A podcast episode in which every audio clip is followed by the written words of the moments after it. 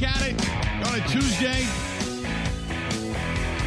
Big weekend of, uh, of NFL now in the books. The Green Bay Packers on Sunday Night Football getting a win. Everybody's got a loss in the NFC North now, and uh, even though the uh, the Packers are behind the Vikings because of the tiebreaker situation, but uh, the Minnesota Vikings one and one, Packers, Lions, Bears, Bears, sitting in the basement right now. But uh, the Green Bay Packers they got a win. They got a solid win. The defense, in between the sandwich that was bad defensive stands, that being, even though they did get the goal line stand, uh, the first drive and the last drive of the Chicago Bears, they went down the field rather rather easily. Two different scenarios, though. One was just basically playing a semi prevent. The other one was really going all in.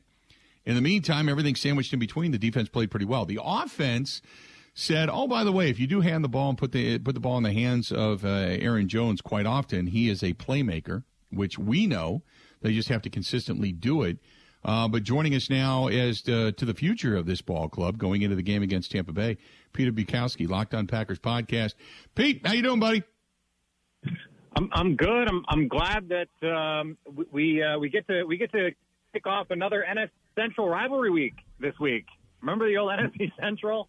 Right. The old, the old black and blue division, as they said from years gone by, and then it was the Battle of the Bays and all that kind of stuff. And it, it you know, yes, I, I get it. Um, but let me ask you this: What did you learn last night? Well, I learned that that Matt LaFleur offensively is willing to be as adaptive as he needs to be offensively to make this all work. I mean, when you look at what the run game was able to do um, you know, there was there was a point in that game where Aaron Jones had an eight yard run and it reduced his yard per carry average. I mean, that was that was how much they were taking it at this Chicago Bears front that played pretty well, particularly in the second half against the 49ers, who have one of the most creative and effective run games in the National Football League. So I think offensively, you like to see that. Defensively, I would say, frankly, it's a lot of the same. Um, some of the run defense issues that have, have plagued this team, really going back to Mike Pettine, um, are, are still there with guys not finishing. This was, in this case, last night, I think it was more about guys just not making tackles when they had um, the chances. We had De'Vondre Campbell uh, miss a couple tackles, which where he was the flow linebacker, guys going under blocks and, and just not flowing properly to the ball, not flowing with discipline. And then, you know, guys like Adrian Amos and Darnell Savage not making open field tackles when in this defense – you you really need that in order to be effective. I don't think it's guys, you know, just getting destroyed up front. I think a lot of it has to do with what they're doing behind that. But but the coverage part of it, when they don't bust coverages, this this is a really really good group of cover corners.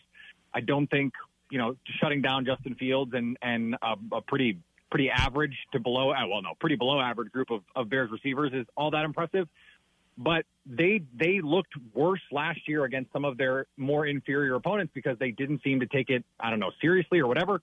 They they came out and and I thought played really well on the back end in this game. So the offense, um, I, the one thing that I noticed last night was that I mean, don't get me wrong, the Vikings lost and they have weapons. They just got defended differently, and Kirk Cousins became Kirk Cousins under pressure. But when you look at the teams, I, I you know, I, if I'm Aaron Rodgers, I'm sitting at home watching these two teams go at it last night, I'm going, oh my God, what I wouldn't give for that. You know, it goes back to when, you know, almost Ron Wolf said that he didn't get, you know, Brett Favre enough weapons. They've had weapons. This is the first year that Rodgers has looked over the offensive members and said, you know, uh, we don't have the same level of talent as what some other teams have. But I got to think if I'm Aaron Rodgers, man, I'm sitting in my home going, what the hell? Because can you only imagine what the Packers would be if they had two one, not just one, but two wideouts, not say Davante Adams type, but if you had a couple of wideouts like they have in Buffalo or what they have down there in Philadelphia and the ability to be able to kind of spread the ball all over the field, do it almost at will, and mix in the run with a guy like Aaron Jones and A.J. Dillon, I, then this team is the legitimate Super Bowl contender that everybody thought they were. But I, I just don't think they have the same level of capacity when it comes to the offense and the firepower. No, they don't. Um, and and they don't have the, the skill talent, the pure skill talent, the same way that those teams do. But I think if you go back and look at some of the playoff exits for the Packers in the Aaron Rodgers era, they've lost to some teams that that had inferior skill talent. I mean that that 49ers team that ran them off the field in San Francisco in 2019, that was that was rookie proto Deebo. It was you know late stage Emmanuel Sanders. Now yeah, George Kittle's a really good player, but that was it. And they're going up against Davante Adams and and Marquez Valdes Scantling and Allen Lazard and and a really nice group of players like and a really good offensive line with Aaron Rodgers. You should be more successful than they have been. And I think when when you take it in that context, now the Packers defense has not shown it can be as good as that 49ers defense was. But this 49ers team last year defensively was not special until the end of the year. And then all of a sudden they got healthy and they were locking teams down and they did it with Jimmy Garoppolo.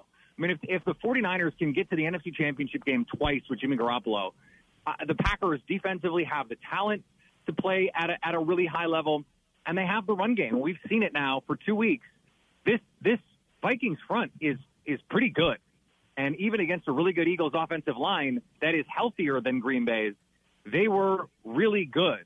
And and so I think the the run game part of this for the Packers is real if they're able to manufacture some touches for some of these other guys, for Sammy Watkins, for Romeo Doubs, I mean, Doubs had that crucial second and 28 screen for 20 to make it third and manageable. They convert that and, and end up getting points off that drive. Those are the things that they think our team can be more efficient with our six or eight possessions a game than you can be with your six or eight possessions a game. And when you have Aaron Rodgers, I think that's a safe bet to make. Could they have made some upgrades?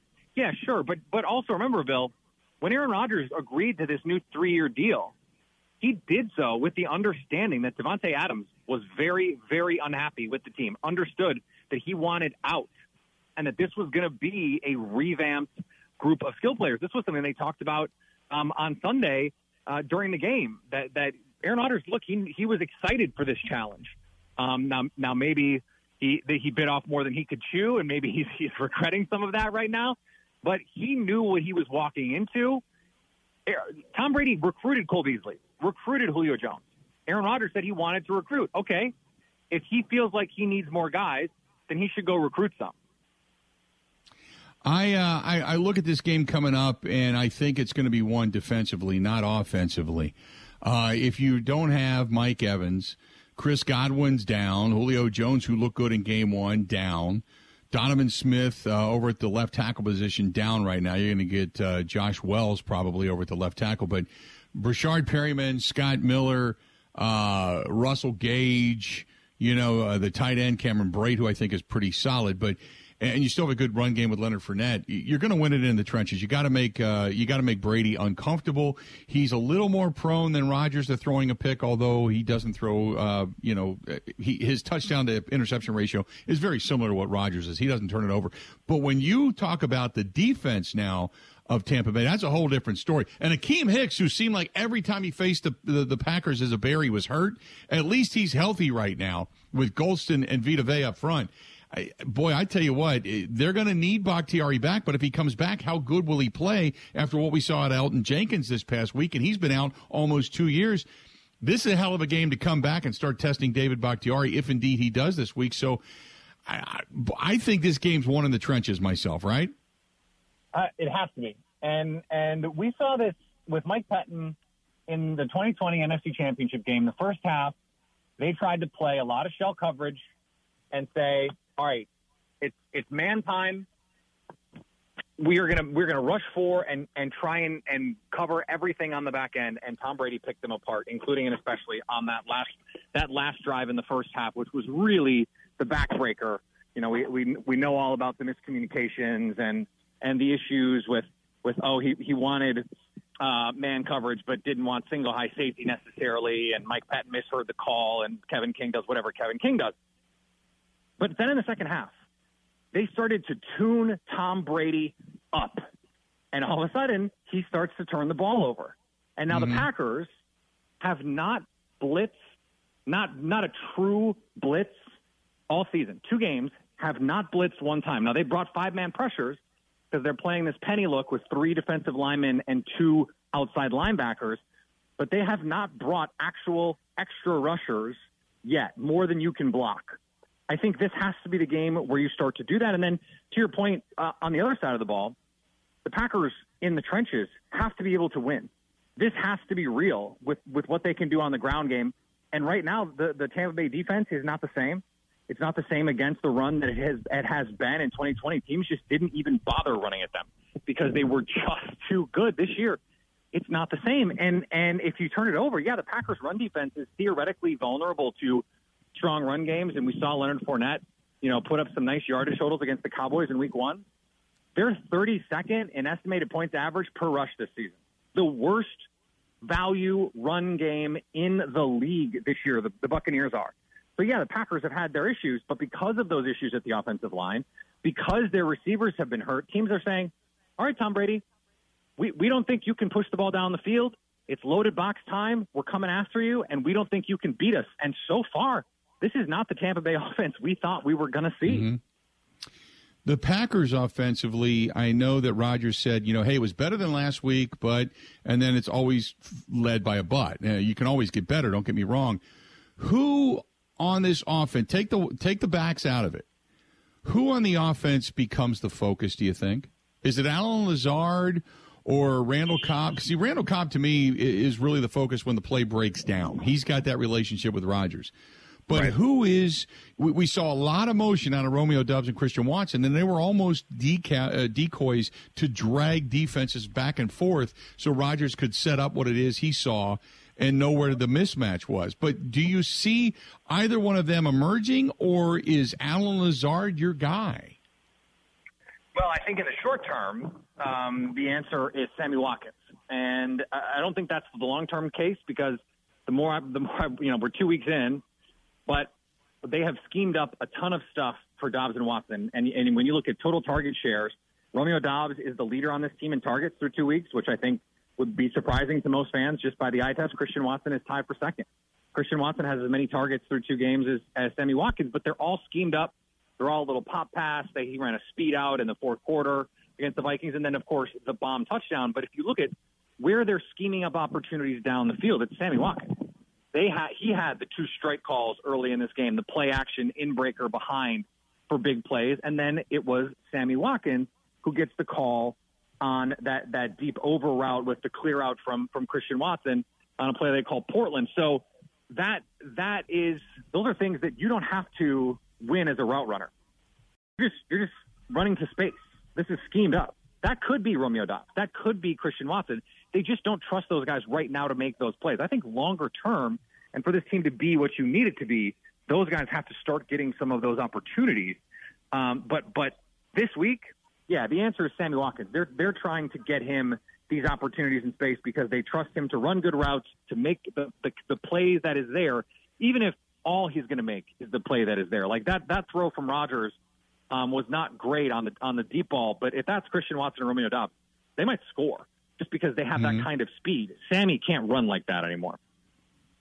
The uh, the tight end position with Robert Tonyan. Uh, I think it gets better. I, I, know some people say you've got to get Tonyan more involved. I think what they did was they eased him back. Uh, because now with the and, and I think part of what Matt LaFleur was talking about and getting Elton Jenkins back is we can start to open things up a little bit. Okay, one is we all know that the tackle situation in week one was not good and Aaron Rodgers was under siege.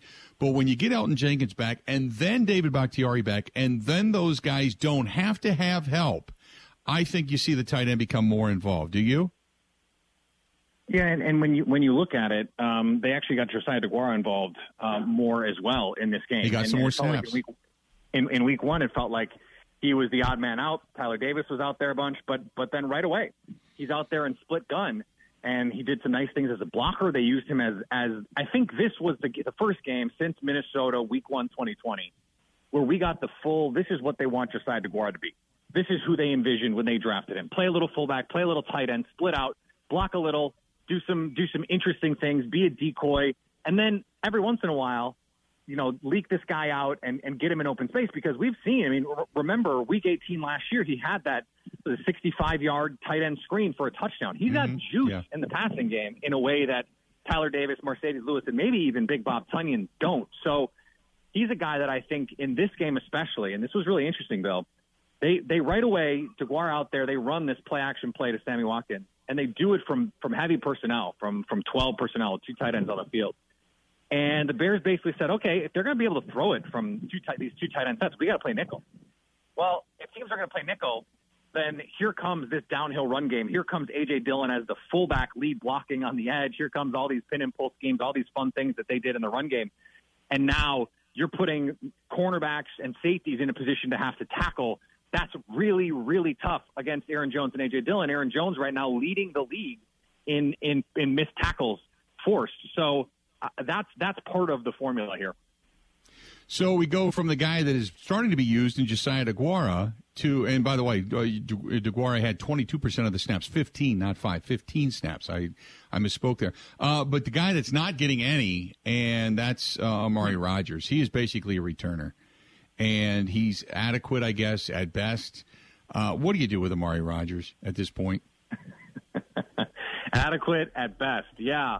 Uh, that is that is damning with faint praise, isn't it? I mean, and and that, and that is more generous than Aaron Rodgers was when he said, "Yeah, he's returning kicks for us."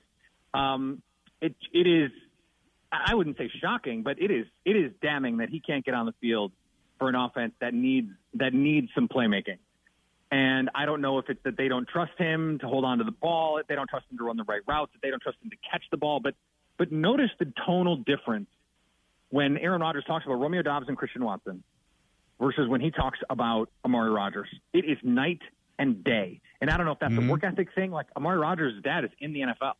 He he's he grew up around Randall Cobb. Like it would it would be genuinely shocking to me if this guy didn't study, if this guy didn't didn't put in the work um, in in the film rooms, if he was you know lost, falling asleep in meeting rooms. Like that would be shocking. This guy right. should should get the deal. So what is keeping him from from taking that step? I would I would love to know that answer. And right now, we don't have that answer. Um, but I think part of that is just they, they want to get Randall Cobb involved. Aaron Rodgers trusts him. Um, and we'll see when, when the inevitable Randall Cobb injury comes. And I'm not I'm not rooting for it. It's just probably going to happen based on his history. We'll see if that allows Amari Rodgers to get onto the field. Last year, it didn't. Uh, one more before I let you go. Who you got winning this one? You know, if if everyone for the Packers is looking like they're they're coming through this week all right. Elgton Jenkins seems like he's coming through. Um, Allen Lazard seems like he came out okay. It's it's just really hard for me to to see Tampa being able to score in this game. Like if, if you're throwing to Scotty Miller and Breshad Perriman, if you're the Packers, you have to win this game. You have to win this game. If Mike Evans can't go if he's because he's suspended, and Chris right. Godwin can't go because he's hurt, and you're getting the shell of Julio Jones, whatever's left in, in those legs at this point, and that's the team, and you can't score more te- more points than that team, man, I think that that would be pretty damning uh, of of this offense right now. In in the same much the same way it would have been if the Packers didn't do exactly what they did on Sunday. I think they answer the bell. I think it's an ugly game. I think it's a low scoring game, and the Packers win some sort of like 17-13 slog. I mean, the Bucks offensively. I think they have. I think they have two touchdowns all season so far. Like it, it's just not been a good group. You have to be able to outscore that team right now. In the playoffs, when everyone's healthy, yeah, it could be a different story. But right now, you got to you got to beat this team. No doubt. Good stuff, man. We'll talk to you soon. Okay, Pete. All right. Thanks, Bill. See you, pal. Peter Bukowski of the uh, Locked On uh, Packers podcast. Peter underscore Bukowski. You find his stuff there. And uh, also, he works with The Leap as well. So you can find his stuff on The Leap also. But uh, good stuff for breaking it down. Coming up at the bottom of the hour, we'll put after what we witnessed last night. I had to do a little scratching. Okay, uh, not my crotch or anything. I'm talking about scratching off of the uh, the power rankings because I had to make some adjustments. I had my power rankings coming into today, and I had to make some moves because I did didn't work out the way I thought it might. But uh, we'll give you the power rankings coming up here about 10 minutes away. Stay tuned. A lot more of the Bill Michaels Show coming up. Got a lot more coming up right after this. This is the Bill Michaels Show on the Wisconsin Sports Zone Radio Network.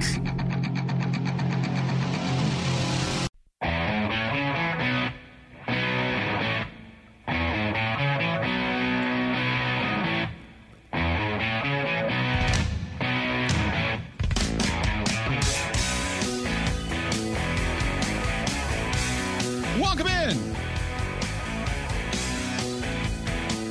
Good to have you portion of the program brought to you by our friends at Boondocks Barbecue Burgers and Brews on County Highway Q. Good place. Good stuff out there in Oconomowoc. Uh, uh, really, it's uh, um, it, when you talk about uh, where they're located, they got Stone Bank, Wisconsin, technically, but uh, good people. County Road K. I said Q. I, I County Road K. County Road K uh, in Oconomowoc, but they got a lot of events coming up, and they're doing the food truck for Wisconsin Harley Davidson, who has their bike night uh, coming up tomorrow night as well. So look for Boondocks out there. They're not just a destination; they also come to you at many different locations and many different events. So look for Boondocks Barbecue, Burgers, and Brews, and uh, that's in uh, Stone Bank, Wisconsin, Oconomowoc, County Road K. Great people, and we we got to get a show out there. We got to get a show out there eventually, big time. Uh, Mark says he has an issue with the power rankings. Power rankings should go like this. Mark says his power rankings are Buffalo, Kansas City, Philly, Tampa Bay, Green Bay, the Rams, then the Chargers. He said, How can you put the Rams behind the Chargers? The Rams are a better team. They're Super Bowl tested. Uh, the Chargers have not won anything yet. Well, but, you know, neither's Philly. Philly hasn't won anything. They're not Super Bowl tested. You know, Buffalo hasn't been to a Super Bowl since Moses was a baby. I can't base it upon that. He said Tua is the real deal. Don't knock him. Uh, I wasn't knocking him. I said, look, if he continues to play like this, he's they're going to continue to ascend. Right? No big deal. Uh, then he says uh, San Francisco and Baltimore. He said, I have a lot more faith in San Francisco now that Jimmy Garoppolo is the quarterback. Lamar Jackson overrated. You can't say Lamar Jackson's overrated. Why would you say that? Because Baltimore lost? I mean, you're talking about a guy, first of all, he's won the MVP. Um, and granted, he has not looked beyond reproach since then. But are you really going to look at that game and go, yeah, Lamar Jackson, overrated? In a game in which they got beat, okay, in a game in which they got beat. Yeah, two or three for six touchdowns, but Lamar Jackson had a quarterback rating of over 140. He had three touchdowns of his own. And I think, if I'm not mistaken, I think he accounted for almost like 400 yards of offense. Something like that. Between running the ball and throwing the ball. How can you say that Lamar Jackson's overrated? So I, I, don't I don't agree with you there. I understand where you're coming from, but I don't agree with you. Uh, by the way, uh, this is from uh, Jesse, who said, "Did you see that the Buccaneers signed wide receiver Cole Beasley?" I did. He signed to the practice squad. Uh, and both Chris Godwin, and Julio Jones, they're dealing with injuries. Julio Jones, you knew that was coming. It was just a matter of time. Chris Godwin uh, trying to come back, and Evans suspended that one game. So uh, they signed Cole Beasley. Maybe he, uh, you know, practices this week, and then suddenly he's elevated. But Cole Beasley's been sitting out there. Uh, Evans, by the way, and I was correct in this assumption. Mike Evans appeal. They did appeal. Uh, I know they said they were going to, but they did appeal this morning, and the appeal is going to be expedited and heard this afternoon. So we will find out probably a little bit later on this afternoon whether or not Mike Evans is going to get the one game suspension uh, suspension uh, reduced to zero games and heavy fine. That's what he's hoping for. You'd rather be fined a large amount than suspended for a game without pay because you lose that paycheck as well. But uh, the big issue for Evans is not the fact that he shoved somebody; it's that he came off of the bench, off of the field, onto the field to shove somebody and to do what he did. And the NFL takes a very dim view of that. So just getting you caught up on some of the news and notes. So there you go. Uh, 877 867 1670. You want to find us? Please do so. This is a weird story, by the way. Um, I, and I got to admit, I, I didn't. Ben found this. Ben, this whole chess player deal. yes. I uh, I keep forgetting to bring it up, and it, it, it a top U.S. chess player has become the uh, the headline is has become the victim of a bizarre rumor that he used a sex toy to beat the world champion. Yes, a vibrating. He didn't beat him up with a sex toy, by the way. No, Just uh, in chess, a vibrating anal bead is what is being accused. I'm just pausing to let that sink in there for a minute. Now, we have heard people banging on garbage cans. We have heard about little, you know, things, gadgetry on your watch. We have heard of Spygate, Deflategate, every other gate that's out there. Uh, I have never, ever in the world of competition and or sports, we have heard of steroids, gender misleading, all kinds of stuff. But I have never heard of Analgate. That's what we have now. The un- unsubstantiated rumor, I can't say it with a straight face, have spread online suggesting that uh, the American chess grandmaster, which his name is Hans Niemann, he used a sex toy to beat the Norwegian world champion Magnus Carlsen. Niemann is 19. He beat Carlsen. A stunning upset, they say. In the Sinquefield Cup on September 4th, he ended Carlsen's 53 game unbeaten streak despite having begun the tournament as the lowest rated player, which sparked speculation when he withdrew from the tournament the following day and tweeted a cryptic video of a Portuguese soccer manager saying, I prefer really not to speak. If I speak, I'm in big trouble uh, for whatever reason. Many observers, including Japanese Grandmaster Hikaru Nakamura, interpreted Carlsen's message as suggesting that Niemann cheated during the tournament. Niemann later admitted to having cheated in online tournaments when he was 12 and 16, but said that he had uh, since reformed and vehemently denied cheating against Carlsen. Uh, if they want to strip me fully naked, I'll do it. I don't care because I know I'm clean. Niemann said, uh, You want me to play uh, in a closed box with zero electronic transmission? I don't care. I'm here to win, and that's my goal. He also fired back at Nakamura on Twitter, accusing him of making frivolous insinuations.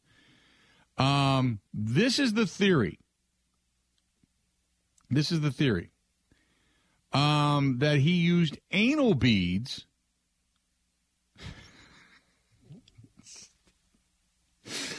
to cheat. I got to admit, Ben, there's a lot of things in the world I've used to cheat. Never used anal beads. Just an FYI. You know, if you want to get a little edge, maybe you're looking at your phone, doing some trivia or something when you're doing uh, trivia in the bar or your computer, but I've never used anal beads, and I don't even know how to. No, no, even don't even know how to. Uh, he said he always had anal, anal beads in his butt for the past 10 years. The theory gained momentum online. Canadian Grandmaster Eric Hansen and Amanda Hamilton discussed the anal beads theory uh, during a Twitch live stream. Elon Musk then deleted it. Uh, it I, I, how how how how do you use anal beads to cheat at chess? Would you like me to literally explain it as a former? What is the what is what is the theory here? So, first of all, none of this surprises me as a former uh, significant chess player and uh, you know participant in that world. I th- a lot of people cheat. A lot of people go through great lengths to cheat. So uh, the fact someone would go to this length does not surprise me in any way. Um, Okay. The way that you cheat by doing this is you have somebody watching the game, and uh, in tournaments it's all spread out, and there are observers. And Right. I mean, usually you obviously can't talk with them because then it'd be clear. But the observer is maybe relaying to someone else who puts it into a computer, who then submits a vibrating transmission you know, to the to the anal bead, and then that would then tell the player what move to make or what move to consider making. Mm-hmm. And it all came up because he did this whole variation that no one had ever seen before. Um, so I don't know. It's probably my favorite story of the year. I cannot get enough of it. These two then played again a couple days later, or a couple days ago, actually. And Carlsen, the one not cheating, the grandmaster, uh, he forfeited after the first move and said, "I will not play you." So the petty world of chess. It's beautiful. So, is there like a is there like a vibration to say, you know, rook to queen? Kind of. Like that. I mean, you're joking, but yeah. No, there's because there's notation. It's kind of like a Morse code type of thing where maybe it's two buzzes for a bishop, three for a knight, four for a pawn, and then there are all of the squares on the board are labeled. So I, they he might get 35 buzzes a turn, which you know, it seems like a lot, but it worked and he won. So kudos. Oh my God.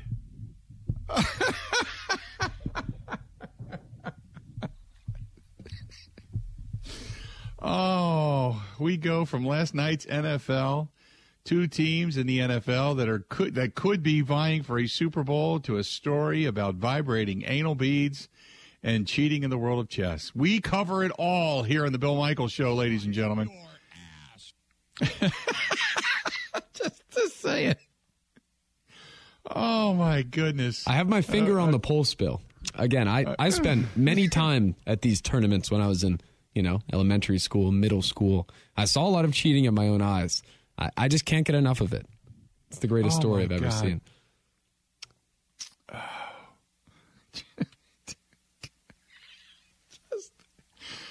Oh my goodness. I I got to admit I am uh, in some areas of life I am relatively naive. And uh, the world of vibrating anal beads and cheating in chess, I have to admit that is that is that slipped by the old goalie on that one. I had no idea. Oh my god.